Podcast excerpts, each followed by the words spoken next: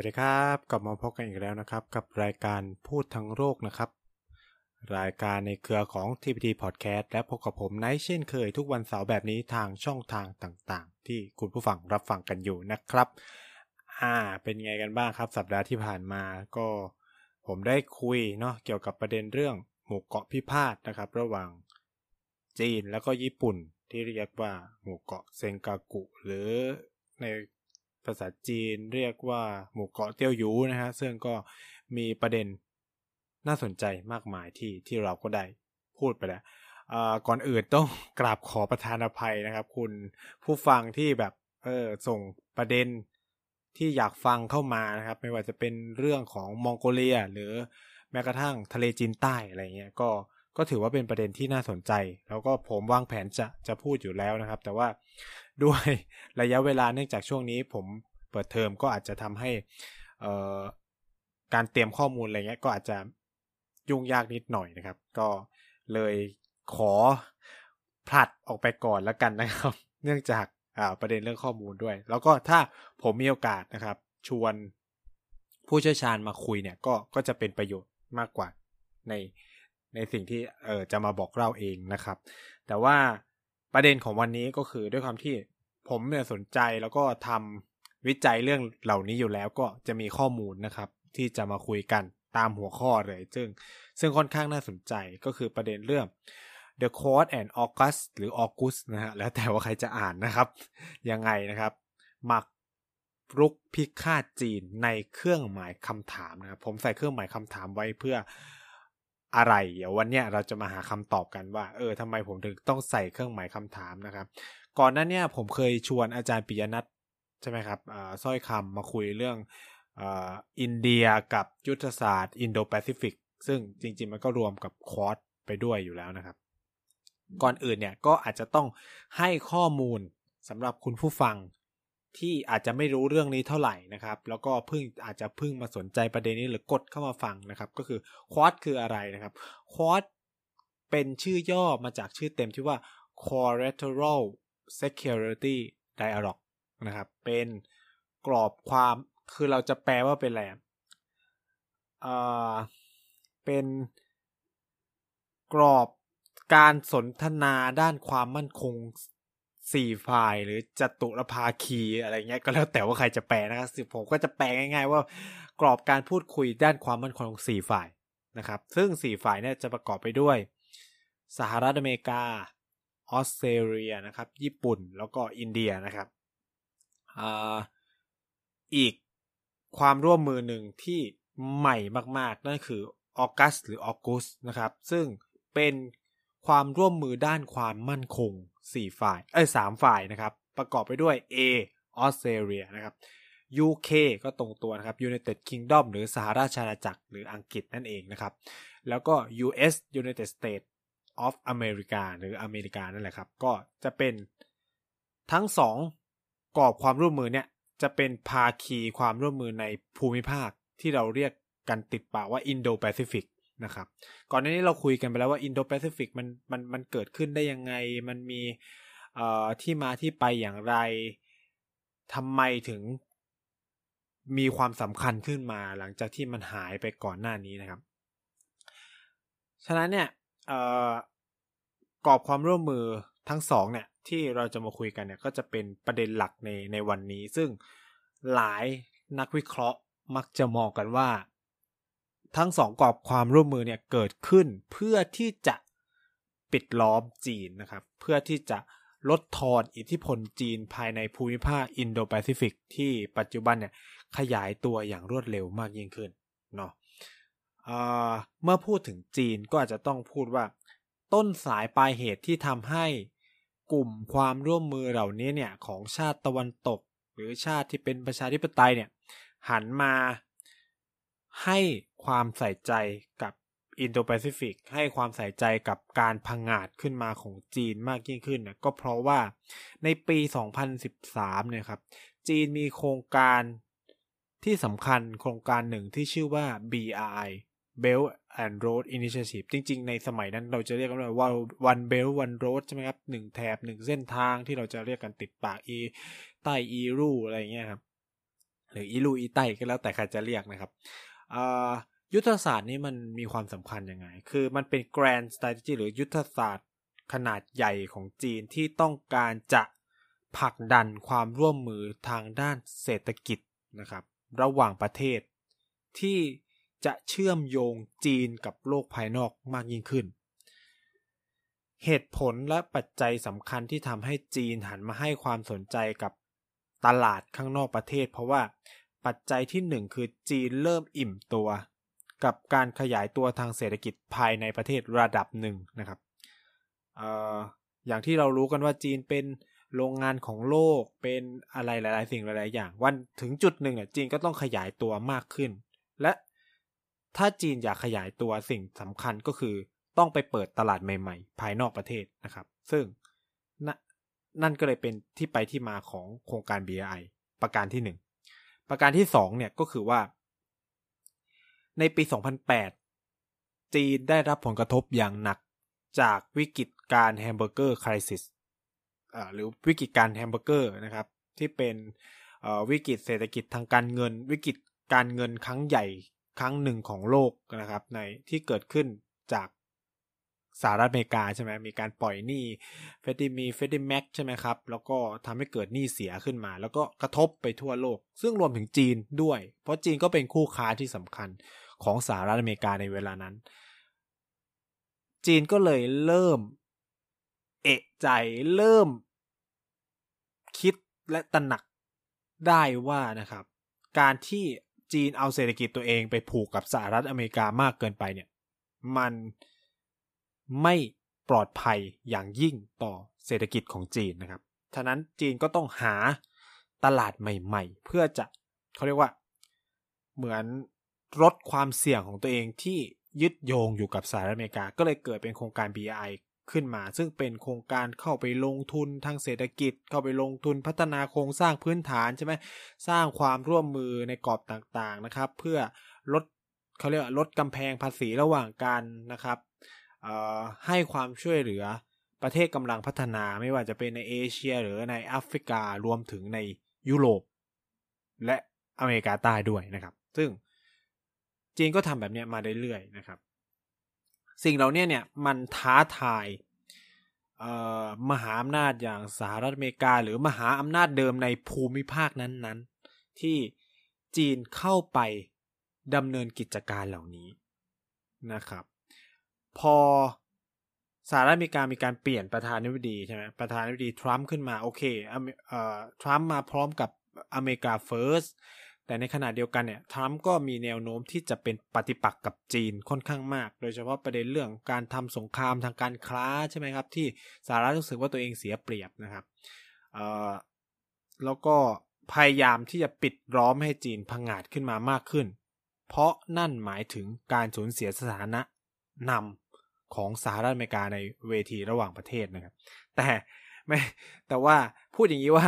ยังไงก็เสียไปอยู่แล้วนะครับ ตั้งแต่ยุคทั้มคือทั้มก็ถอนตัวเองออกจากความร่วมมือพหูภาคีเยอะมากนะครับ แล้วก็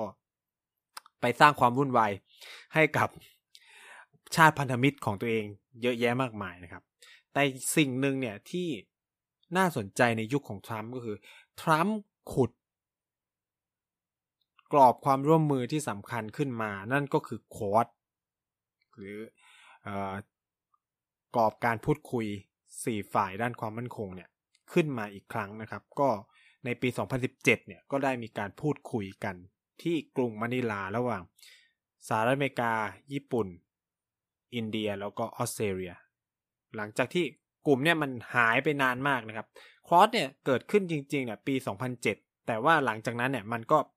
ล้มลุกคุก มันไม่เชิงล้มลุกมันก็ล้มหายตายจากไปนะครับ จากหนึ่งการเปลี่ยนแปลงการเมืองภายในญี่ปุ่น การเปลี่ยนแปลงการเมืองในออสเตรเลียนะครับสิ่งเหล่านี้ก็ทำให้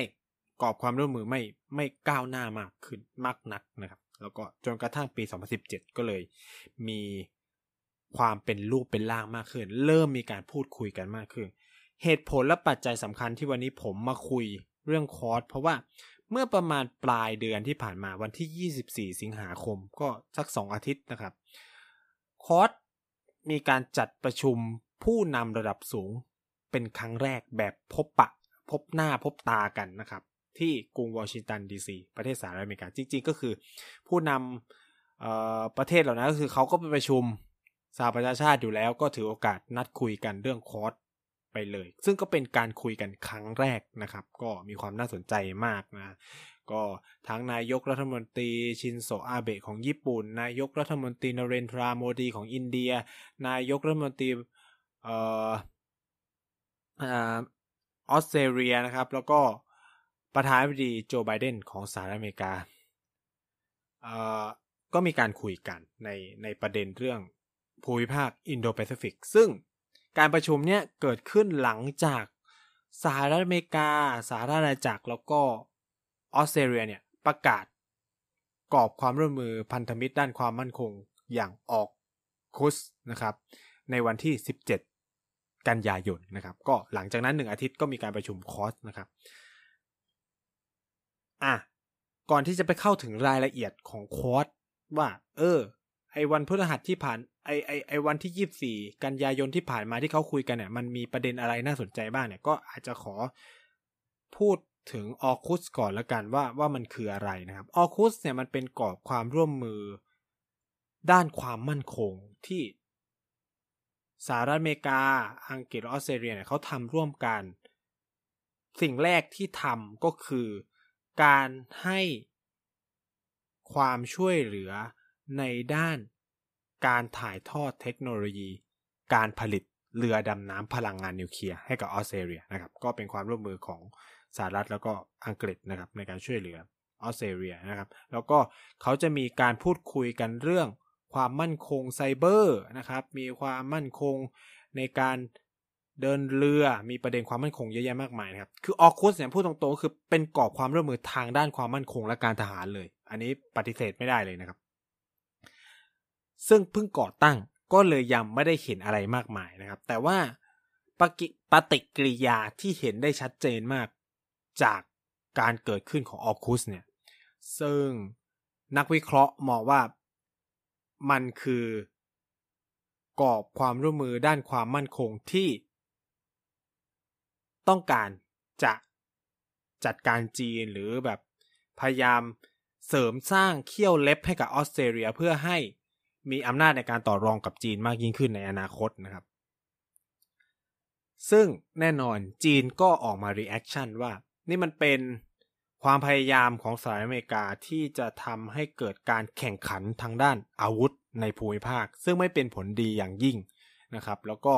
สิ่งเหล่านี้เนี่ยมันจะนำไปสู่การแข่งขันกันสะสมอาวุธ มันจะนำไปสู่ความไม่มั่นคง และเสถียรภาพในภูมิภาคอินโดแปซิฟิกซึ่งตรงข้ามกับนโยบาย ของสหรัฐอเมริกาเองที่ต้องการความสงบในภูมิภาคนี้ หรือต้องการเสรีภาพในการเดินเรือหรืออะไรก็ว่ากันไปนะครับ แต่ว่านั่นก็เป็นแค่ reaction เดียวของจีนที่ออกมา ซึ่งก็ออกมาตลอดเวลาเกิดอะไรเหล่านี้ และไม่ได้มีท่าทีอะไรที่รุนแรงมากนะต่างกับประเทศพันธมิตรของสหรัฐอเมริกา เองนะครับ โดยเฉพาะฝรั่งเศส ซึ่ง เรียกได้ว่ามีท่าทีที่ค่อนข้างรุนแรงมาก รุนแรงขนาดไหนก็คือ เรียกทูตกับประเทศนะครับเรียกทูตสหรัฐอเมริกา แล้วก็เรียกทูตออสเตรเลียกับประเทศ คือเรียกทูตตัวเองนะ เรียกทูตฝรั่งเศสเนี่ยกลับมาที่ประเทศตัวเอง นี่ก็คือการตอบโต้ทางการทูตที่ค่อนข้างรุนแรงนะ เออ ต้องพูดอย่างนี้นะครับ แล้วก็ ถามว่าเหตุผลคืออะไร เหตุผลก็คือว่าก่อนหน้านี้เนี่ย ออสเตรเลียเนี่ยได้ตกลงกับฝรั่งเศสเรื่องการซื้อเรือดำน้ำซื้อเรือดำน้ำแล้วนะครับ แต่ว่าเรือดำน้ำที่จะขายกันเนี่ยก็เป็นเรือดำน้ำดีเซล แต่ก็ปริมาณเยอะพอสมควรนะครับ แต่ว่าสิ่งที่เกิดขึ้นคือออสเตรเลียเนี่ยล้มข้อตกลงดังกล่าว ก่อนที่จะประกาศออคุสไม่กี่วันทำให้ฝรั่งเศสโกรธนะครับ ควันออกหูนะครับ ก็คือว่า คือ พวกคุณน่าจะคุยกันมาแล้วนานแล้วอะคือความเหตุผลที่ฝรั่งเศสเนี่ยเรียกทูตตัวเองกลับมา เพราะว่าหนึ่งคือไม่มีการบอกอะไรใด ๆ ทั้งสิ้นนะครับ แล้วก็ข้อตกลงเรือดำน้ำของฝรั่งเศสกับออสเตรเลียมันเริ่มไปนานแล้วนะครับ แล้วก็เริ่มมีการก่อสร้างแล้วด้วย มันก็เกิดความเสียหายในเชิงในเชิงเศรษฐกิจของฝรั่งเศสเองนะครับ ซึ่งแน่นอนก็คือบริษัทรัฐวิสาหกิจด้าน ความมั่นคงของฝรั่งเศสก็ได้ยื่นฟ้องรัฐบาลออสเตรเลียในในเชิงค่าเสียหายแล้วว่าผิดสัญญานู่นนี่นั่นนะครับ แต่ว่าออสเตรเลียเนี่ยก็ออกมาพูดว่าเขาก็ต้องรักษาผลประโยชน์แห่งชาติตัวเอง ก็คือเรือดำน้ำนิวเคลียร์มันก็ดีกว่า แล้วที่สำคัญคือมันเป็นการถ่ายทอดเทคโนโลยีครับการถ่ายทอดเทคโนโลยีหมายถึงว่าในอนาคตออสเตรเลียจะผลิต เรือดำน้ำพลังงานนิวเคลียร์ได้ด้วยตัวเอง อ่า อันนี้ก็ ก็เป็นผลประโยชน์ที่ที่เขาก็ต้องรับเอาไว้ก็ก็ยอมเสียเสียน้อยเราก็ได้มากอ่าดีกว่านะครับ แต่ว่าก็คงไม่ได้คิดว่า reaction ของฝรั่งเศสจะรุนแรงขนาดนี้ซึ่งทั้งสองฝ่ายก็พูดว่าเออจะมีการพูดคุยเจรจากันให้มากยิ่งขึ้นกว่านี้ เพื่อจะพัฒนาความสัมพันธ์ให้กลับมาเป็นแบบเดิม อันนี้ก็จะเป็นในมิติของออคุสนะครับ ว่ามันมันเกิดท่าทีอะไรบ้างนะครับ ส่วนคอร์สเนี่ยการประชุมเมื่อ กันยายนที่ผ่านมาเมื่อปลายเดือนเนี่ยก็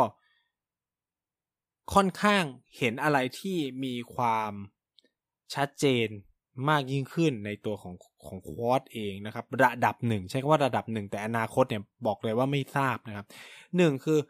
ควอตได้มีการจัดตั้งพวกเฟลโลชิพพวกทุนการศึกษาการแลกเปลี่ยนระหว่าง ผู้เชี่ยวชาญนักศึกษาระหว่างกันนะครับ เพื่อศึกษาประเด็นนู้นนี่ประเด็นนี้ แล้วก็มีการเฟรม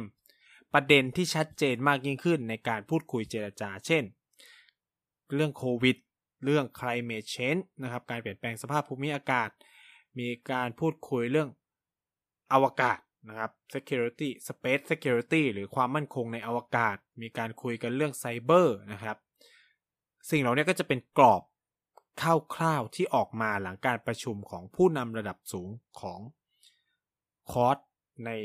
วันที่ 24 กันยาที่ผ่านมา แล้วก็มีการพูดถึงบทบาทของอาเซียนในเรื่องของพม่านะครับ ว่าคอร์สเนี่ยสนับสนุนให้อาเซียน คุยกับพม่าในการยึดถือ ข้อตกลงร่วมกัน 5 ข้อที่ที่บางที่พม่ารับไปปฏิบัติ ไม่ว่าจะเป็นการจะไม่ใช้ความรุนแรงไม่มีการสังหารนุ่นนี่ว่ากันไปนะครับ แล้วก็มีการคุยถึงประเด็นเรื่องสันติภาพในอัฟกานิสถานนะครับ แล้วก็มีประเด็นเรื่องอ่า Open and Free Free and Open Indo-Pacific นะครับ การเป็น ต้องการให้ทั้งสองมหาสมุทรเนี่ยเป็นพื้นที่ที่เปิดและเป็นเสรี แล้วก็พูดเรื่องเสรีภาพในการเดินเรือ เสรีภาพในการเดินเรือเนี่ยถูกพูดมาโดยตลอดในการประชุมคอร์สนะครับ อันนี้อันนี้น่าจะเป็นเมนไอเดียหลักๆละของของของการประชุมของคอร์สนะครับ ซึ่งน่าสนใจมากก็คือว่าคอร์สเนี่ยถูกมองเนาะว่าเป็นกรอบความร่วมมือหรือภาคีที่เกิดขึ้น เพื่อที่จะสกัดกั้นอำนาจของจีน แต่ว่าในเอกสารแถลงการณ์ร่วมกันเนี่ย ตั้งแต่มีคอร์สเป็นต้นมาเนี่ย ไม่เคยปรากฏเลยนะ ไม่เคยปรากฏคำว่า Chinaอยู่ในนั้นเลย น่าสนใจมากก็คือเขาหลีกเลี่ยงนะครับ หลีกเลี่ยงที่จะพูดเรื่องจีน หรือแม้กระทั่งออคุสเองออคุสก็ไม่มีการพูดเรื่องจีน เขาก็จะพูดว่ามันมี security threat นะมันมีภัยคุกคามอ่าหรือความท้าทายด้านความมั่นคง มันมี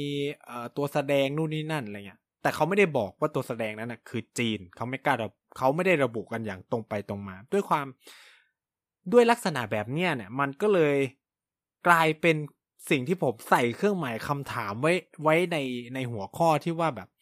เอ่อ The Cost and August August เนี่ย ก็คือหมากลุกพิฆาตจีนจริงเหรอ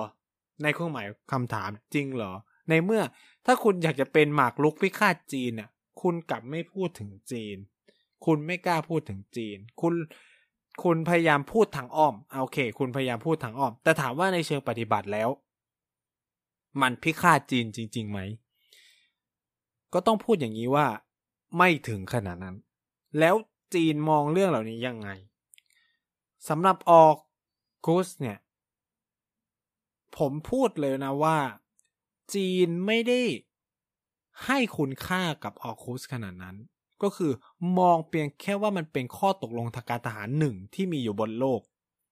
เท่านั้นก็คือมันเป็นสัญญาขายอาวุธกัน แล้วก็ออสเตรเลียเนี่ยอยู่ไกลจีนมาก คือคือผมอ่านหลายบทความ คือมันจะต่างกันมากนะบทความบทวิเคราะห์ของฝั่งจีนกับฝั่งตะวันตก ฝั่งตะวันตกเนี่ยก็จะแบบโหนี่มันเป็นยุทธศาสตร์มันเป็นกรอบความร่วมมือความมั่นคงที่จะมาปิดล้อมจีน ซึ่งจะสร้างนู่นนี่นั่นโอ้คือมันเขียนใหญ่มากนะในฝั่งจีนก็บอกว่า จีนแทบไม่มีผลประโยชน์อะไรในน่านน้ำทางนั้นของออสเตรเลีย ยกเว้นก็คือมันเป็นเส้นทางการค้าระหว่างออสเตรเลียกับจีน ซึ่ง ก็เป็นผลประโยชน์ร่วมกัน ฉะนั้นก็ไม่ได้มีเหตุผลที่ออสเตรเลียจะมาสกัดกั้นการเดินเรือของขนส่งสินค้าของจีนหรืออะไรอย่างนี้นะครับ ฉะนั้นจีนเองก็ไม่ได้มองว่าดิวนี้มันจะสร้างปัญหาอะไรมากนะกับจีน แค่มองว่าการกระทำเหล่านี้ของของสหรัฐและพันธมิตรเนี่ย มันจะนำไปสู่การแข่งขันในการสะสมอาวุธ เพราะอะไรนะครับ เพราะว่านอกจากฝรั่งเศสเนี่ยจะเป็นตัว โมโหแล้วคนหนึ่งที่ค่อนข้างหวาดหวั่นแล้วก็วิตกพอสมควรเนี่ย คืออินโดนีเซียและนิวซีแลนด์นะครับ คือนิวซีแลนด์แม้จะอยู่ติดออสเตรเลียเป็นคนผิวขาวเหมือนกันดูเหมือนจะใกล้ชิดกันนะครับ แต่ว่านิวซีแลนด์มีนโยบายที่ชัดเจนมากอย่างหนึ่งก็คือว่าเขาต้องการให้พื้นที่บริเวณเนี่ยปลอดอาวุธนิวเคลียร์แล้วออสเตรเลียดันจะเอาเรือดำน้ำนิวเคลียร์เข้ามา อันนี้ก็ขัด ผลประโยชน์ของนิวซีแลนด์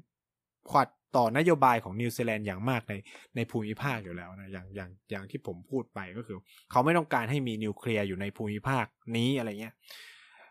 อะอันนี้ก็เป็น reaction ของของฝั่งนิวซีแลนด์แล้วก็ต้องไม่ลืมว่าเขาก็แชร์เศรษฐเอ่อเขตเศรษฐกิจจำเพาะร่วมกันกับออสเตรเลียอยู่ ฉะนั้นเนี่ยมันพอมันมีเรื่องผลประโยชน์ก็อาจจะนำไปสู่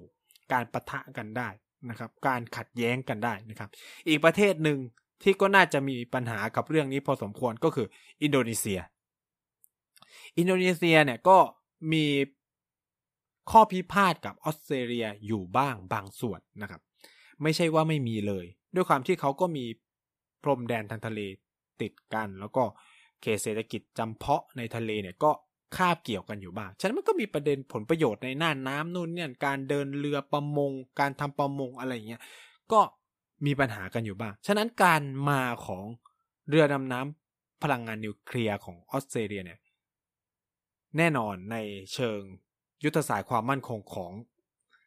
อินโดนีเซียเนี่ย ก็ถือได้ว่าเสียเปรียบนะครับ แม้ว่าอินโดนีเซียจะมีเรือดำน้ำพอสมควรแต่ว่า เรือดำน้ำนิวเคลียร์อาจจะมีหรือยังไม่มีด้วยซ้ำนะครับ ก็ทำให้สิ่งที่จะตามมาหลังจากนี้ต้องติดตามได้เลยว่า คุณจะต้องได้เห็นว่าอินโดนีเซียจะต้องเคลื่อนไหวเกี่ยวกับการซื้อเรือดำน้ำพลังงาน พลังงานนิวเคลียร์ในอนาคตอย่างแน่นอน ซึ่งหลีกเลี่ยงไม่ได้ คือมันเป็นแบบ security dilemma มันเป็นแบบการ คือเมื่อมีคนหนึ่งมีอาวุธอย่างหนึ่ง อีประเทศเพื่อนบ้านมันก็จะต้องมีอะ คือ คือมันเป็นลักษณะในเชิงความมั่นคงระหว่างประเทศที่แบบ เออ คุณต้องมีอาวุธที่จะพอสูสีกัน เมื่อเพื่อนบ้านมีอย่างหนึ่งคือเหมือนที่ไทยอะ เหมือนที่แบบทหารเรือไทยให้สัมภาษณ์ว่าเหตุผลที่ต้องมีเรือดำน้ำเพราะว่าประเทศเพื่อนบ้านรอบข้างเรามีเรือดำน้ำคือหลายคนก็จะบอกว่าเฮ้ยมันไม่มีสงครามแล้ว แล้วก็หลายคนก็จะบอกว่าคำนิยามเนี่ยมันไม่ make sense มันมันมันไม่ตอบโจทย์แต่จริง ๆ นะ คือ คือในเชิงการทหารอะเขาคิดกันแค่นั้นจริง ๆ ในในระดับหนึ่งเลยว่า เฮ้ย เพื่อนบ้านมีเรือดำน้ำอะ ฉันก็ต้องมี เพราะว่าถ้ามันเกิดสงครามกันขึ้นมาเราจะเสียเปรียบ เออ คือมันคิดอยู่บน perception แบบนี้ มันก็เลยคือคือในโดยแนวคิดแบบเนี้ยมันเลยนำไปสู่การแข่งกันสะสมอาวุธ พอไอ้นี่มีอย่างหนึ่งไอ้นี่ก็ไอ้ประเทศนี้ก็จะมีตาม แล้วมันก็จะแข่งกันขึ้นไปเรื่อยๆ มันก็เกิดการสะสมอาวุธ อย่างในยุคสงครามเย็นอย่างเงี้ย ก็คือ ทั้งสหภาพโซเวียตและสหรัฐอเมริกาก็แข่งกันสะสมอาวุธหัวลบนิวเคลียร์ถูกไหมคือไม่ได้ยิงหรอก แต่ก็คือเมื่อมึงเมื่อยูมีชั้นก็ไอก็ต้องมีเหมือนกันอะไรประมาณเนี้ยเออมันก็จะแข่งแข่งแข่งกันสะสมอาวุธไปเรื่อยๆนะครับ เนี่ย อันนี้คือลักษณะของเอ่ออาร์มเรสนะครับ ก็คือการแข่งขันการสะสมอาวุธ ซึ่งจะเกิดขึ้นจากออกุสเนี่ยแหละ ซึ่งในมิติของจีนก็ต้องบอกว่า จีนมองว่ามันค่อนข้างจะไกลตัวเองพอสมควรนะครับ แต่สำหรับครอสเนี่ยจีนค่อนข้างให้ความสำคัญ เพราะว่าคอร์สเนี่ย มันเป็นผลประโยชน์โดยตรงของจีนนะครับ คือพื้นที่ภูมิภาคมหาสมุทรอินเดีย และมหาสมุทรเอเชียแปซิฟิก โดยเฉพาะ ทะเลจีนใต้ ทะเลจีนตะวันออกนะครับ ช่องแคบมาลากาอะไรเงี้ย มันคือช่องทางการขนส่ง สินค้าและพลังงานที่สำคัญมาก ๆของจีน ซึ่งปล่อยไม่ได้นะครับ ฉะนั้นการที่คอร์สเนี่ยมาคุยกันในพื้นที่ที่เป็น area ของตัวเองของเขาเนี่ย มันก็ทำให้เขาต้องติดตามแล้วก็ค่อนข้างกังวลว่า ไอ้คอร์สเนี่ยมันจะพัฒนาไปเป็นความร่วมมือด้านความมั่นคงระดับสูงในอนาคตไหม คือในปัจจุบันต้องพูดอย่างนี้นะ คอร์สมันคือ quadrilateral security dialogue ใช่ไหม คือแบบมันเป็นกรอบความร่วมกรอบการพูดคุยว่าด้วยความมั่นคงสี่ฝ่าย แต่เอาเข้าจริงแล้วเนี่ย พูดเรื่องความมั่นคงจริง ๆ น้อยมากนะครับ ยกเว้นเพียงมันมีการซ้อมรบทางทะเลที่เรียกว่า naval Malabar exercise ที่อินเดียเป็นเจ้าภาพ ซึ่งอินเดียจัดมานานมากแล้ว และอินเดียก็บอกว่า อันนี้ไม่เกี่ยวกับคอร์สอันนี้คือความน่าสนใจมากครับ แต่ว่าประเทศที่เข้าร่วมในการฝึกรบทางทะเลเนี่ย ก็คือสมาชิกคอร์สทั้งหมดเลยนะครับ แต่อินเดียบอกว่าไม่เกี่ยวกันเลยครับแล้วก็มันมีครั้งหนึ่งไมค์ปอมเปโอนะครับรัฐมนตรีการต่างประเทศของสหรัฐอเมริกา ตอนที่ประชุมคอร์สรอบที่แล้วเนี่ย รอบก่อนหน้านู้นปีที่แล้วเนี่ยครับ มีการคุยกันว่า อยากจะพัฒนายกระดับคอร์สให้เป็นนาโตแห่งเอเชีย สิ่งที่เกิดขึ้นก็คือว่า ญี่ปุ่นออกมาปฏิเสธทันควัน อินเดียออกมาปฏิเสธทันควันเลยนะครับ นี่มันก็เลยเกิดคำถามว่า เฮ้ย ไอ้คอร์สเนี่ยมันเป็นหมากลุก ที่จะมาพิฆาตจีนจริง ๆ เหรอ พอพอคุยกันเรื่องความมั่นคงปุ๊บ อะมันจะมีสองประเทศเลย ที่มันจะปรับเปลี่ยนท่าทีตัวเองทันควันว่า เฮ้ยไม่เอาด้วยนะไกลขนาด ไกลกว่านี้ไม่ไม่โอเคแล้ว ถ้ามันเป็นเรื่องการทหารหรืออะไรคำตอบถามว่าทำไมถามว่าทำไม เพราะว่าต้องพูดอย่างนี้ว่าอินเดียเนี่ยมีพรมแดนติดกับจีน แล้วก็มีปัญหาพิพาททางพรมแดนติดกับกับจีนอยู่ ฉะนั้นเนี่ยการที่คอร์สพัฒนาไปเป็นความร่วมมือทางการทหารเมื่อไหร่เนี่ย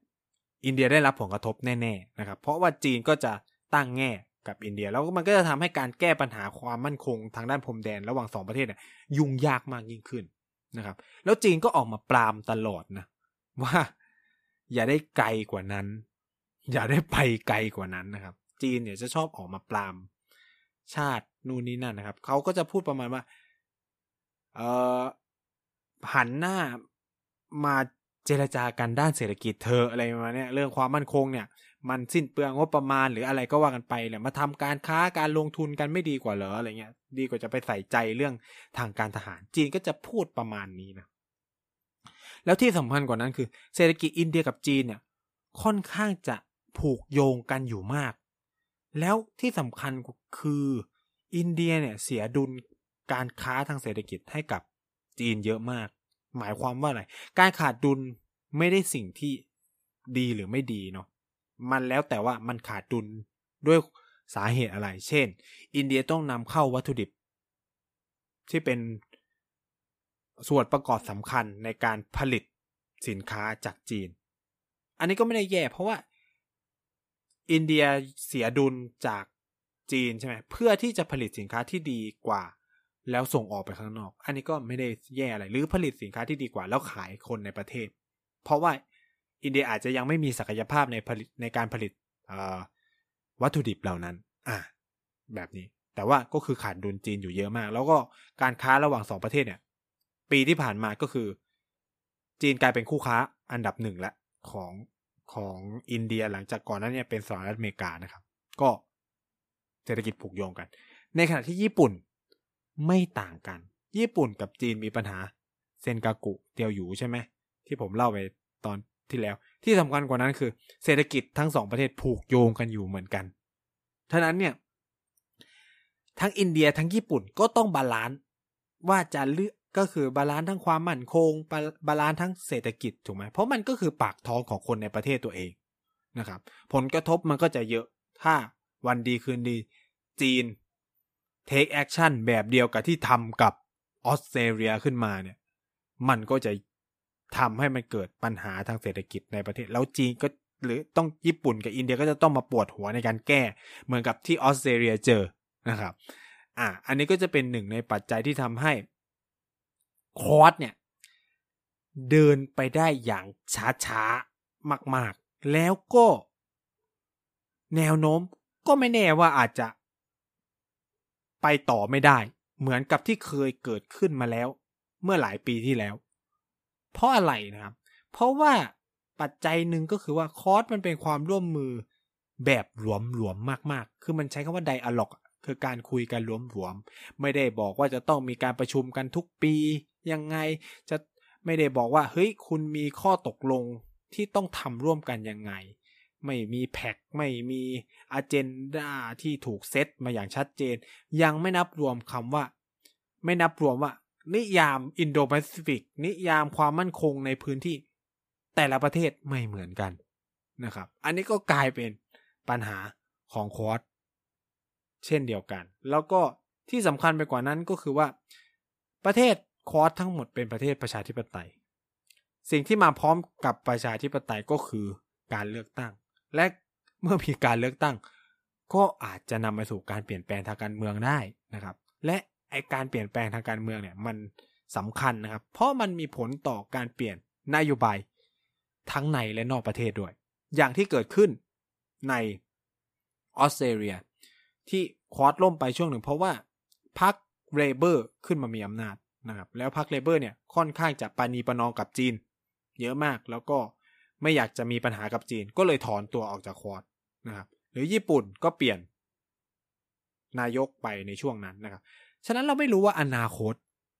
มันจะเกิดลักษณะแบบนี้อีกไหม แล้วมันก็อาจจะนำไปสู่การ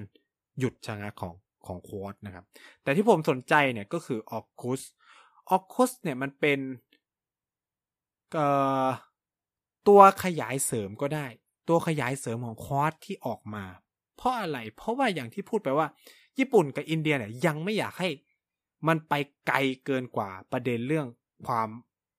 ความร่วมมือทางเศรษฐกิจ หรือการพูดคุยทางด้านความมั่นคงนะครับ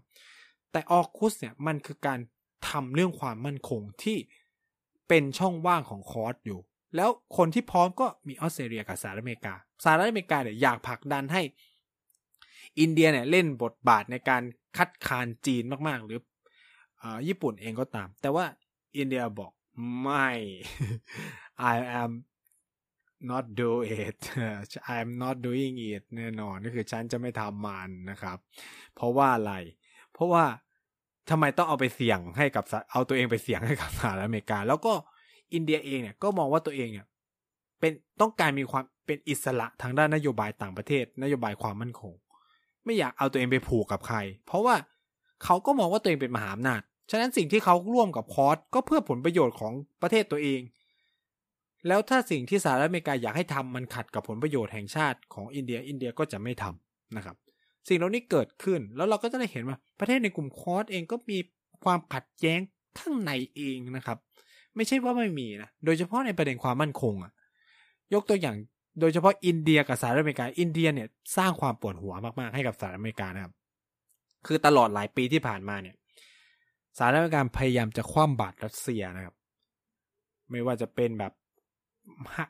ให้ชาติพันธมิตรเลิกซื้ออาวุธจากรัสเซียใช้มาตรการกดดันทางเศรษฐกิจนู่นนี่นั่น เยอะแยะมากมายจนแบบเศรษฐกิจของรัสเซียเนี่ยหยุดชะงักแล้วก็มีปัญหาใช่ไหมครับ สิ่งที่เกิดแต่สิ่งที่เกิดขึ้นคืออะไรรู้ไหมอินเดียสั่งซื้อหัวเอ่อจรวดจากรัสเซียจำนวนมหาศาลเลย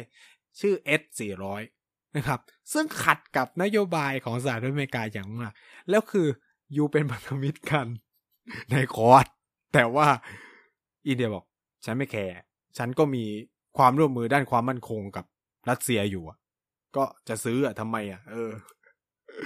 ก็ซื้อนะครับ แล้วก็ซื้อจริง ๆ อะก็ก็นำมาสู่การที่สหรัฐอเมริกาก็ใช้มาตรการทางเศรษฐกิจเล่นงาน อินเดียกับ เนี่ยคือคือมันเป็นอะไรที่แบบเฮ้ยคุณเป็นพันธมิตรกันจริงหรือเปล่าอะเออเวลาเวลาผมดูกรอบความร่วมมือคอร์สเนี่ยมันจะมีความฮาตรงเนี้ยมาก ๆ คือ คืออินเดียเนี่ยจะชอบแบบทำอะไรที่แบบเฮ้ยเป็นพันธมิตรกันจริงหรือเปล่าวะหรืออย่างแบบในเคสของอิหร่านเนี่ยสหรัฐและพันธมิตรคว่ำบาตรอิหร่านใช่ไหมไม่คุยด้วยไม่เจรจาไม่อะไรอินเดียบอกไม่ ฉันจะคุยอะเพราะว่าฉันจะซื้อน้ำมันจากอิหร่าน ก็คือมันก็ทำให้ แผนของสหรัฐอเมริกามีปัญหา คือสหรัฐต้องการกดดันอิหร่านคว่ำบาตรให้เศรษฐกิจมีปัญหาเพื่อที่ให้อิหร่านทำอะไรบางอย่าง ตามที่สหรัฐต้องการหรือรัสเซียใช่ไหมยอมจำนนหรืออะไรก็ว่าไป โดยใช้มาตรการทางเศรษฐกิจ แต่ว่าพออินเดียไปก็เหมือนอินเดียไปช่วยอะก็จะว่าคืออินเดียไปสั่งน้ำมันจากอิหร่าน อินเดียไปซื้ออาวุธจากรัสเซีย ก็แบบกำลังบีบบีบบีบคอแบบกำลังหายใจไม่ออกแล้วเอออยู่ดี อินเดียก็ให้ถังออกซิเจนเข้าไปอะไรเงี้ย มันก็เลย มันก็เลยแบบควาดมันก็เลยมีความตลกตรงนี้ว่า เอ้า สรุปแล้ว คุณต้องการอะไรกันแน่ จากจากจาก จากกรอบความร่วมมือนี้ก็คือ จะปิดล้อมจีน ก็ไม่ได้ปิดได้จริง ๆกลายเป็นว่า ยิ่งคอร์สร่วมมือกันมากเท่าไหร่ จีนยิ่งขยายอิทธิพลได้มากขึ้นเท่านั้นนะครับ กลายเป็นอะไรที่งงแล้วประหลาดมาก กลายเป็นว่าประเทศในเอเชียเองอะ ถูกจีนปิดล้อมแทน แล้วจีนก็แบบเอ็กซ์ซีฟมากขึ้นด้วยซ้ำนะครับ เช่นเนี่ย อย่างประเด็นของไต้หวันเนี่ย คือไต้หวันไม่ถูกพูดในกรอบความร่วมมือคอร์สเลยตลกมากเหมือนกันนะครับ แล้วคือยิ่งสหรัฐคุยกับไต้หวันมากเท่าไหร่ ก็นำมาสู่การที่จีนก็คือส่งเครื่องบินเข้าไปบินเล่นอะ บินเล่นในไต้หวันทุกวันอะคือเนี่ยตั้งแต่วันที่หนึ่งวันชาติจีนที่ผ่านมาเนี่ยไม่ถึงสัปดาห์มั้งจีนแบบส่งเครื่องบินไปบินเล่นกับสองร้อยลำแล้ว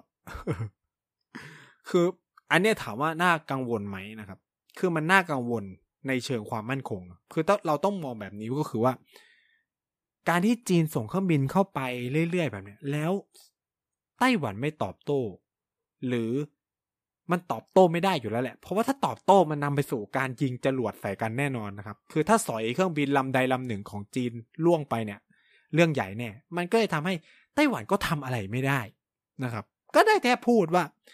จีนส่งเครื่องบินเข้ามาจีนเนี่ยกำลังสร้างปัญหาความมั่นคงในภูมิภาคเอเชียว่ากันไป ก็ได้แต่พิจารณ์ แต่ว่าจีนก็ส่งบินไปเรื่อยการส่งบินไปเรื่อยๆแบบเนี้ยมันน่ากังวลเพราะว่า คุณไม่รู้ว่าวันใดวันหนึ่ง มันจะบินไปทิ้งบอมไหมไง เพราะว่าการที่จีนทำให้ทุกการส่งเครื่องบินเข้าไปในไต้หวันมันปกติเนี่ย มันจะทำให้เกิดความเคยชิน ว่าอะพอถึงจุดหนึ่งไต้หวันจะเริ่มอะบินอย่างเงี้ยบินมาวนเล่น บินมาวนเล่นหรืออะไรแบบนี้เนาะคือ อันนี้ผมอาจจะแบบ เอ่อพูดเกินเลยไปนะคือพอมันถึงจุดนั้นจริง ไต้หวันก็คงมีเลสโซนว่าเฮ้ยถ้าบินเข้ามาตรงนี้ก็คือต้องตุ้มกันแน่นอนอยู่แล้วแหละแต่แบบอันเนี้ยผมก็พูดในเชิงจิตวิทยาว่า มันคือการบิน เพื่อจะให้แบบเออรู้สึกเคยชินหรืออะไรแบบนี้ แล้วที่สำคัญก็คือว่า จีนพยายามบอกนะว่า เนี่ย ไต้หวันมันเป็นส่วนหนึ่งของจีน แล้วก็เตือนไต้หวันว่า ไม่มีใครช่วยยูนะ ในวันที่เราลบกัน คือมันคือฮามากนะคือจีนเนี่ยเป็นประเทศที่สนุกมาก กับเรื่องไต้หวันนะครับ ก็คือว่า จีนมีการเปิดแผน ทั้งหมดที่จะใช้กับไต้หวัน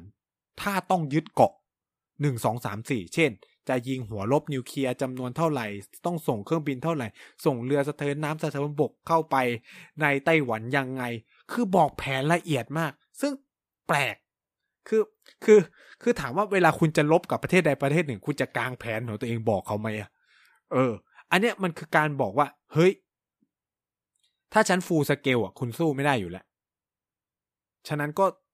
ถ้ามันเกิดอะไรก็ยอมจะคือมันเป็นสงครามจิตวิทยาที่ทำให้ไต้หวันปวดหัวนะ เพราะว่าไต้หวันก็พยายามแอคทีฟบอกว่าเออตัวเองเป็นอิสระอยู่แล้วนู่นนี่นั่นใช่ไหมแต่ว่าพอจีเอาเครื่องบินมาบินวนอะ ก็ทำอะไรไม่ได้ ก็มีสถานะคล้าย ๆ กับที่เกิดขึ้นวันดีคืนดีในอนาคตอาจจะเป็นแบบฮ่องกงก็ได้ ถูกไหมครับ อ่า อันนี้คือสิ่งที่จีนพยายามทำแล้วก็ท้าทาย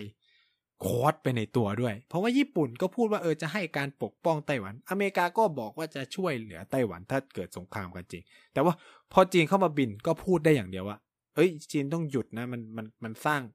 ความกังวลต่อเรื่องความมั่นคงอย่างนี้ ซึ่งถามว่าจีนมันจะหยุดไหมคำตอบคือไม่นะครับ เพราะว่าอะไร คือเวลาผมคุย กับอาจารย์ที่จีน มันมีความน่าสนคือผมน่าจะคุยไปหลายทีแล้วว่าเวลาผมไปเรียนในสาขาวิชาการระหว่างประเทศของของจีนเขาเนี่ย เวลาถามเรื่องไต้หวันเนี่ยอาจารย์เขาจะบอกไม่เขาจะบอกว่า เรื่องนี้มันไม่ใช่แอเรียความสัมพันธ์ระหว่างประเทศนะ เพราะนี่มันคือ internal conflict เขาจะบอกตลอดนะครับ คือมันเป็นเหมือนแบบ norms ของการศึกษาความสัมพันธ์ระหว่างประเทศในจีนไปแล้วอะ ว่า ไต้หวันไม่ใช่ เรื่องความสัมพันธ์ระหว่างประเทศ แต่ไต้หวันเป็นเรื่อง politics within country ก็คือถ้าคุณอยากคุยเรื่องไต้หวัน อยากเรียนรู้เรื่องไต้หวัน การเข้ามาเรียนที่คณะการระหว่างประเทศ ผิด คุณต้องไปเรียนนู่น คณะรัฐศาสตร์ ไปเรียนการเมืองการปกครองจีนนะครับ หรือไปเรียนสาขาวิชาไต้หวันศึกษาไปเลย นะครับ ซึ่งก็มีอย่างมหาลัยผมเนี่ยมีสถาบันไต้หวันศึกษาเลยนะครับ แล้วก็เรียนเรื่องไต้หวัน หรือก็ก็ไป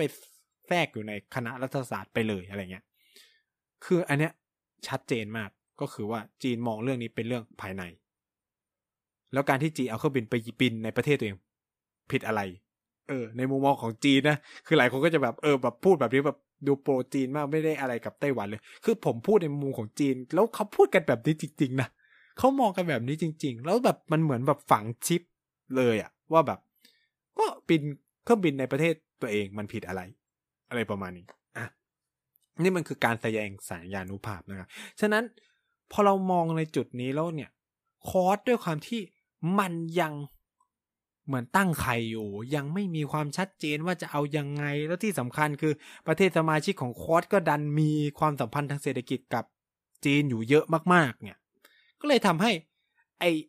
หมากลุกที่จะมาพิฆาตจีนจะมาปิดล้อมจีนอะ มันทำไม่ได้อย่างจริงจัง ไม่ต้องพูดถึงออคุสที่แบบ มันไกลจีนมาก มันจะปิดยังไงล้อมจีนยังไง แล้วก็จีนไม่ได้มีผลประโยชน์อะไรในพื้นที่ตรงนั้นเท่าไหร่ นะครับ ส่วนใหญ่ก็เป็นเรื่องเศรษฐกิจ คือพูดตรงๆเลยนะ ในเชิงความมั่นคงเนี่ย จีนยอมรับตลอดเวลานะครับ อาจารย์ผมที่เป็นนักความมั่นคง หรือนักการระหว่างประเทศพูดตลอดเวลาว่าแสนยานุภาพจีนเนี่ยสู้สหรัฐอเมริกาไม่ได้เลย คือแบบ ทุกวันนี้คือเอาอะไรไปสู้อะ คือแบบมีเรือบรรทุกเครื่องบินอยู่แค่สองลำจะเอาอะไรไปสู้ คือเพิ่งจะต่อเพิ่มลำที่สามหรือเนี่ย คือเรือลำนั้นอาจจะมีเยอะหรืออะไรเงี้ย แต่แบบ ก็แสนยานุภาพยังไงก็สู้สหรัฐอเมริกาไม่ได้ ฉะนั้นจีนเนี่ยหลีกเลี่ยงที่จะทำสงครามอยู่แล้วนะครับ ยกเว้นมันเป็นเรื่องของอธิปไตยของจีน คือจีนเนี่ยจะใช้คำว่า sovereignty เยอะมาก ซึ่งมันคือ red line ของเขานะ red line ของเขาไม่ได้อยู่ในมหาสมุทรอินเดีย red line ของเขาไม่ได้อยู่ในเอ่อออสเตรเลีย แต่ red line ของเขาเนี่ยอยู่ใน ทะเลจีนใต้ อยู่ในไต้หวัน เมื่อไหร่ก็ตามเนี่ย ที่ไต้หวันประกาศอิสรภาพ สงครามแน่นอนนะครับ หรือมหาอำนาจพยายามเข้ามาจุนจ้านในทะเลจีนใต้ ในเชิงความมั่นคง หรือในเชิงเรื่องอธิปไตยนะครับ ก็เกิดปัญหาแน่นอน ซึ่งทะเลจีนใต้ผมว่าไม่ได้เป็นปัญหา เพราะอะไรเพราะว่า อาเซียนเนี่ยเลือกที่จะคุยอยู่แล้ว ไม่อยากมีปัญหา แล้วก็ไม่อยากดึงมหาอำนาจเข้ามายุ่ง กับประเด็นเรื่องพรมแดนนี้ เราก็จะเห็นว่าเวียดนามเอ่ยมาเลเซียเอ่ยหรือฟิลิปปินส์เอ่ยบูไนที่อ้าง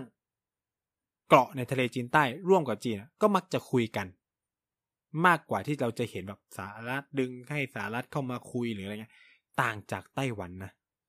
ไต้หวันเนี่ย ใช่เองเวย ใช่อิงเวินหรือใช่อิงเวยก็แล้วแต่ พยายามดึงสหรัฐเข้ามาตลอด แล้วเราก็จะเห็นว่า มันทำให้สหรัฐกระอักกระอ่วนใจอะ ที่จะเข้าไปอะ คืออย่างล่าสุด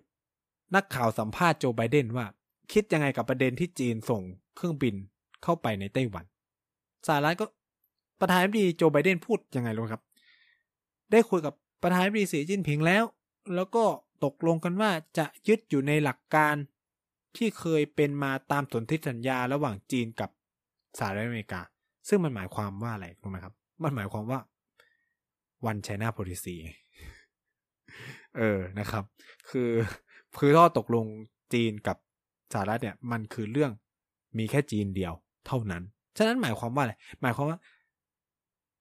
แม้ใช่อิงเวิร์นจะอยากประกาศอิสรภาพแค่ไหน ผมเชื่อเลยว่าสหรัฐไม่มีทางสนับสนุน เพราะนำไปสู่ปัญหาแน่นอน แล้วก็ไต้หวันเองเนี่ยก็ไม่กล้าทำเพราะก็ไม่รู้ว่าชาติพันธมิตรจะมาช่วยตัวเองจริงไหม แล้วก็หนึ่งวันเนี่ย ไต้หวันก็อาจจะลาบเป็นหน้ากองได้แล้วนะครับ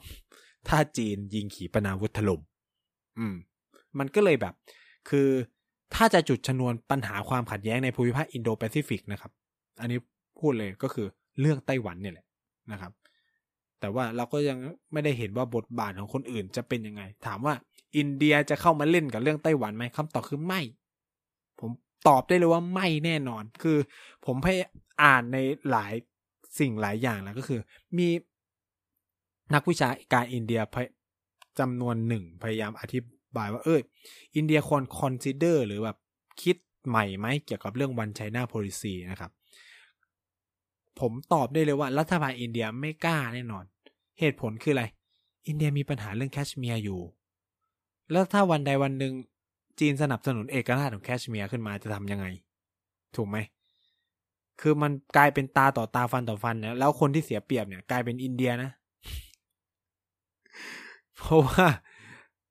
เขาข้างบนนั้นอะแคชเมียร์มันมีจีนมันมีปากีสถานที่เป็นพันธมิตรกันอยู่อะซึ่งมันจะแย่ ฉะนั้นเนี่ย อินเดียเป็นชาติที่ไม่กล้าแตะกล้าอะไรเรื่องของไต้หวันเลยนะครับ แล้วก็พยายามยืนอยู่บนวันไชน่าโพลิซีเพราะเขาเคยเขามีความตกลงร่วมกันแล้ว เพราะว่าในช่วงประมาณปีพันเก้าร้อยกว่าเนี่ย ถึงต้นทศวรรษสองพันเนี่ย จีนกับอินเดียเนี่ย มีการคุยกันแล้วมีการลงนามกันแล้ว เช่น จีนยอมรับในอภิสิทธิ์ในอำนาจอธิปไตยของอินเดียเหนือสิกขิม ในขณะเดียวกันเนี่ย อินเดียก็ยอมรับในอำนาจอธิปไตยของจีนเหนือทิเบต อันนี้มันจบไปแล้ว คือโอเคในประเด็นไต้หวันก็อีกเรื่อง แต่ว่าเขายอมรับในเรื่อง One China Policy ไปแล้วนะครับ แล้วอินเดียก็ไม่อยากจะเสีย เสียประเด็นปัญหาทางเศรษฐกิจอยู่แล้ว ก็คือ คือทุกคนรู้อะทุกคนรู้ว่าเรื่องไต้หวันนะมัน sensitive กับจีนขนาดไหนอะไรเงี้ยนะครับ ทุกคนก็เลยหลีกเลี่ยงโอเค ญี่ปุ่นอาจจะเริ่มมา active มากขึ้นในในช่วงหลายปี ในช่วงประมาณหลายเดือนที่ผ่านมานะครับ จากตัวแปรหลายๆอย่างในกิจการภายในของของญี่ปุ่นเองนะครับ แต่ว่าถามว่าญี่ปุ่นจะกล้าเข้ามาแบบเต็มตัวไหม เพื่อช่วยไต้หวัน อันนี้ก็ตอบไม่ได้ พูดตรงๆว่าตอบไม่ได้จริง ๆนะครับ เพราะว่าอะไร เพราะว่าถ้าวันดีคืนดี เกาหลีเหนือจับมือกับจีนขึ้นมา ก็เอ่อญี่ปุ่นก็อาจจะจบเหมือนกัน เพราะว่าทั้งสองประเทศนี้มีนิวเคลียร์แต่ ญี่ปุ่นไม่มีนิวเคลียร์ คือในเชิงการทหารผมว่ามันเกิดการลบกันได้ยากมาก ๆ ยากมาก ๆ จริง ๆ ใช้คำนี้ว่ายากมาก ๆ จริง ๆ ที่จะแบบลบกันมันจะแบบละหองละแหงกันเรือประมงชนเรือตรวจฝั่งหรือล้ำเข้าไปอะไรเงี้ย อันนี้ก็จะเป็นแบบสิ่งที่จีนทำนะครับหรือเนี่ยเครื่องบินจีนบินวนๆอยู่เนี่ยคือ ฉะนั้นเนี่ยโดยสรุปโดยสรุปวันนี้ก็คือว่า ส่วนตัวนะในความคิดเห็นส่วนตัวจากการเก็บรวบรวมข้อมูลผมมองว่านะคอสกับออคุสยังไม่ถึงกับจะพิฆาตจีนได้ แต่ว่าสิ่งที่ผมอยากเห็นจากคอร์สและออคุสที่สุดคือการเสนอทางเลือกใหม่ ทางเศรษฐกิจให้กับประเทศในภูมิภาคมากกว่า ซึ่งทุกวันเนี่ยยังไม่เห็นแบบจริง ๆ จัง ๆ เลย คือเราอยากเห็นสิ่งที่เกิดขึ้นอย่างแบบ วัคซีนดิโพเมซีที่ทำกันอะเข้าใจไหมคือมันคือมันเป็นลักษณะที่แบบต่าง คือเหมือนเขาจะรวมตัวกันนะ แต่เขาต่างคนต่างทำซึ่งผมคิดว่าอย่างเนี้ยมันมันมีปัญหา เพราะ เพราะว่ามันจะทำให้หนึ่งเงินทุนน้อย แล้วทำอะไรไม่ได้มาก เพราะต่างคนก็จะต่างมองผลประโยชน์ส่วนตัวเองของประเทศตัวเองนะครับ ญี่ปุ่นก็จะสติ๊กอยู่กับว่า โครงการพัฒนาโครงสร้างพื้นฐานต้องมีคุณภาพ ต้องมีคุณภาพ ต้องมีคุณภาพโปร่งใสตรวจสอบได้ good governance ไม่มีปัญหา ซึ่งอันนี้มันเป็นปัญหาระดับหนึ่งสำหรับประเทศกำลังพัฒนา หรือแบบคุณภาพที่สูงก็มาพร้อมกับราคาที่สูง คุณจะมีปัจจัยลดหย่อนอะไรให้ไหม คือ คือเมื่อไหร่ที่มันมีทางเลือกนี่ยอิทธิพลของจีนจะลดไปเองโดยอัตโนมัติ ผมเชื่อในแบบนั้นเลย เพราะว่าทุกวันนี้ที่อิทธิพลจีนมันเพิ่มขึ้นมันมาจากอิทธิพลทางเศรษฐกิจ เพราะว่าประเทศที่ต้องใกล้ชิดกับจีนอะ มันไม่มีทางเลือก เหมือนแบบคุณเสนอโครงการ อ่ารถไฟฟ้าความเร็วสูงเนี่ยเข้ามาใช่ไหมยกตัวอย่างอย่างรถไฟฟ้าลาวนะครับ ญี่ปุ่นประเมินแล้ว ถ้าทำลาวไม่สามารถชำระหนี้ได้ ฉะนั้น ก็ไม่อนุมัติ แต่สิ่งที่จีนทำคือว่า ไม่มีจ่ายไม่เป็นไรงั้นฉันขอสัมปทานเหมือง ฉันขอสัมปทานเส้นทางของรถไฟใช่ไหมเพราะว่า เนี่ยจีนมันมาพร้อมกับ option อะไรแปลกๆ ใหม่ๆ ที่แบบเฮ้ยงงอะงงทุกคนงงอะไรเงี้ย แล้วรัฐบาลลาวก็ happy เพราะอะไร เพราะการเชื่อมรถไฟกับจีนก็คอนเน็กตลาดของตัวเอง เพราะว่าตัวเองเป็นแลนด์ล็อก ออกสู่ทะเลไม่ได้ แล้วถ้ามันเชื่อมเข้าไทยปุ๊บโอ้โหก็ออกอ่าวไทยนู่นเนี่ยสินค้ามันจะแบบ เคลื่อนไหวกันได้ง่ายขึ้น แล้ว ยังผลประโยชน์ต่อลาว คือถ้าใครเคยไปเที่ยวลาวนะครับ จะรู้เลยว่าแบบค่าของชีพในลาวไม่ถูกนะ แพงมากของนี่คืออย่างแพงเลย เพราะว่าหนึ่งผลิตเอง ต้นทุนสูงต้องนำเข้านำเข้าจากไหนก็นำเข้าจากไทย แล้วก็เจอนู่นเจอนี่เข้าไปแบบแพงอะคือค่าครองชีพแพงใครว่าเที่ยวลาวถูกอะให้ลองไปเลยนะ แพงกว่าไทยหลายเท่าตัวเลยนะครับ แค่ค่ารถค่า กินนี่ก็แทบโอ้โหกระอักเลือดแล้วนะครับ เนี่ยมันก็เป็นโอกาสแล้วเนี่ยลักษณะแบบเนี้ย จีนมันไปทำในแอฟริกาเอยหรืออะไรเอยเวลาคนพูดเรื่องเดสแท็บหรืออะไรเงี้ยต้องมองสองมุมเหมือนกันว่าเดสแท็บไม่ได้เดสแท็บกับประเทศที่รับผลไปรับโครงการ BI จากจีนเท่านั้น จีนเนี่ยก็ไปแทรปไปติดกับอยู่ในนั้นเหมือนกันนะครับ อันนี้ก็ต้องมองสองแบบ อันนี้ผมเคยพูดไปในเรื่องกับดักนี่จีนนะครับ ฉะนั้นวันนี้ก็จะสะท้อนให้เห็นว่า ไอ้กรอบความร่วมมือทั้งสองเนี่ย มันยังไม่ได้มีความชัดเจนมากนักว่า เออจะจัดการกับจีนได้จริงไหม แต่ว่าสิ่งที่จะเกิดขึ้นในอนาคตในภูมิภาคอินโดแปซิฟิกก็คือว่า มันจะเกิดการแข่งขันกันของมหาอำนาจมากยิ่งขึ้น อย่างเรียกเรียกหลีกเลี่ยงไม่ได้ ประเทศขนาดเล็กขนาดกลางเนี่ย จะต้องระส่ำระสาย กินไม่ได้นอนไม่หลับ คือจะเลือกยังไงจะจะตัดสินใจเชิงนโยบายยังไงคือมันจะต้องคิดหนักมากว่าว่าเฮ้ยจะรับโครงการนี้ของสหรัฐเนี่ย จะกระทบจีนหรือเปล่า จะรับโครงการนี้ของจีนเนี่ย จะกระทบความสัมพันธ์กับสหรัฐหรือประเทศอื่นๆ หรือเปล่า เนี่ยมันจะเป็นลักษณะแบบนี้เหมือนกัน ไทยเราก็จะต้องเจอสิงคโปร์หรืออาเซียนเลยพูดตลอดว่า อย่าให้พวกกูเลือกข้างเลย อย่าให้พวกฉันเลือกข้างเลยเนาะเพราะว่ามันลำบากใจ เพราะว่าต่างฝ่ายก็ต่างมีความสัมพันธ์ที่ดีกับมหาอำนาจทั้งสองประเทศหรือประเทศต่างๆ ในกลุ่มคอร์สเองก็ตามอะไรเงี้ยเออ นี่ก็จะเป็นลักษณะที่จะเกิดขึ้นในอนาคตนะครับอะสำหรับวันนี้ก็ประมาณนี้เกือบหนึ่งชั่วโมงนะครับ ก็ยังไงฝากติดตามรายการต่างๆของเครือ TPD Podcast เราด้วยเนาะไม่ว่าจะเป็น Back for the Future นะครับ พี่เต๋าก็สนุกคือคือ ถ้าใครฟัง Back for the Future แล้วมาฟังผมอะจะรับข้อมูลสองด้านเลยนะ ก็คือเราก็จะแบบเหมือนมีข้อมูลบางส่วนที่ไม่มองจากอีกมุมหนึ่งมองจากมุมนี้มุมนั้น คือผมเนี่ยก็จะแบบมาในมุมว่าเออกระจีนเขามองยังไง หรืออินเดียเขามองยังไงเนี่ยพี่ต๋าก็จะมีมิติอีกแบบหนึ่งนะครับ ซึ่งในหัวข้อเดียวกันอะ คุณจะเหมือนแบบเฮ้ยนี่มันอยู่ในเครือเดียวกันจริงๆหรือเปล่านี่มันคือความสวยงามนะครับ แล้วคือเนี่ย การถกเถียงหรือข้อมูลที่ต่างกันเนี่ย ผมว่ามันช่วยจรรโลงสังคม มันทำให้เกิดการ balance ซึ่งกันและกันอะ Back for the Future เนี่ยก็เป็นรายการที่ควรไปติดตามรับฟังกันด้วยนะครับเอ่อมีเกี่ยวกับก็สิบช่วงนี้ก็คือแจมอาจารย์เด่นบ่อยมาก คือตั้งแต่ตั้งแต่โควิดมาเนี่ยก็แทบจะทุกเทปแล้วมั้งจนจะเป็นพิธีกรประจำไปแล้วนะครับ ก็ไปติดตามกันได้ทุกวันพฤหัสนะครับ วันเสาร์เราเจอกันนะครับพูดทั้งโลก วันอาทิตย์วันอาทิตย์มีเด็กสร้างชาติ ช่วงนี้ก็จะเป็นไก คุณกายจัดนะครับ ก็ไปฝากติดติดตามกันได้นะครับ ก็จะเป็นเรื่องการศึกษาเรื่องเด็ก เรื่องมุมมองคนรุ่นใหม่ต่อประเด็นต่างๆ ในสังคมไทยนะครับอะยังไงก็ถ้ามีคำถามข้อสงสัยหรืออะไรติดแฮชแท็กพูดทั้งโลก หรือไม่ก็แชท direct message มาที่ at nice talk th นะครับ n i c e t a l k t h นะครับ มาได้นะครับ หรือไม่ก็ไป